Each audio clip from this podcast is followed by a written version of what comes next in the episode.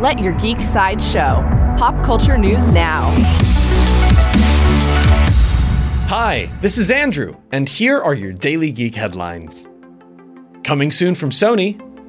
Sony has set an official release date for the upcoming live action adaptation of the video game series Uncharted. The film will star Tom Holland as Nathan Drake, a globe-trotting treasure hunter. Sony's Uncharted film is currently set for a December 18th, 2020 premiere. Up next on Netflix, Netflix has renewed the comic book drama Lucifer for a fifth and final season on the streaming service. The show previously aired for three seasons on Fox, was cancelled, and then was picked up by Netflix for season 4. Lucifer follows Tom Ellis as the legendary fallen angel who owns a nightclub and works with the LAPD to track criminals.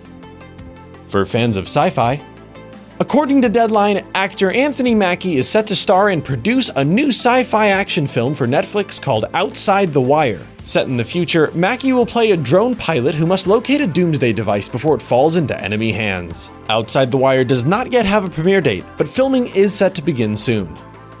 New to HBO, HBO has officially cast actor Amir Wilson in the upcoming His Dark Materials live action series. Wilson has been cast as Will Parry, a mysterious young man who plays an important role in the life of Lyra, played by Dafne Keen. His Dark Materials has no official release date yet, but is expected to premiere on HBO this year. This has been your Daily Geek Headlines Update. For even more ad free pop culture news and content, visit geeksideshow.com.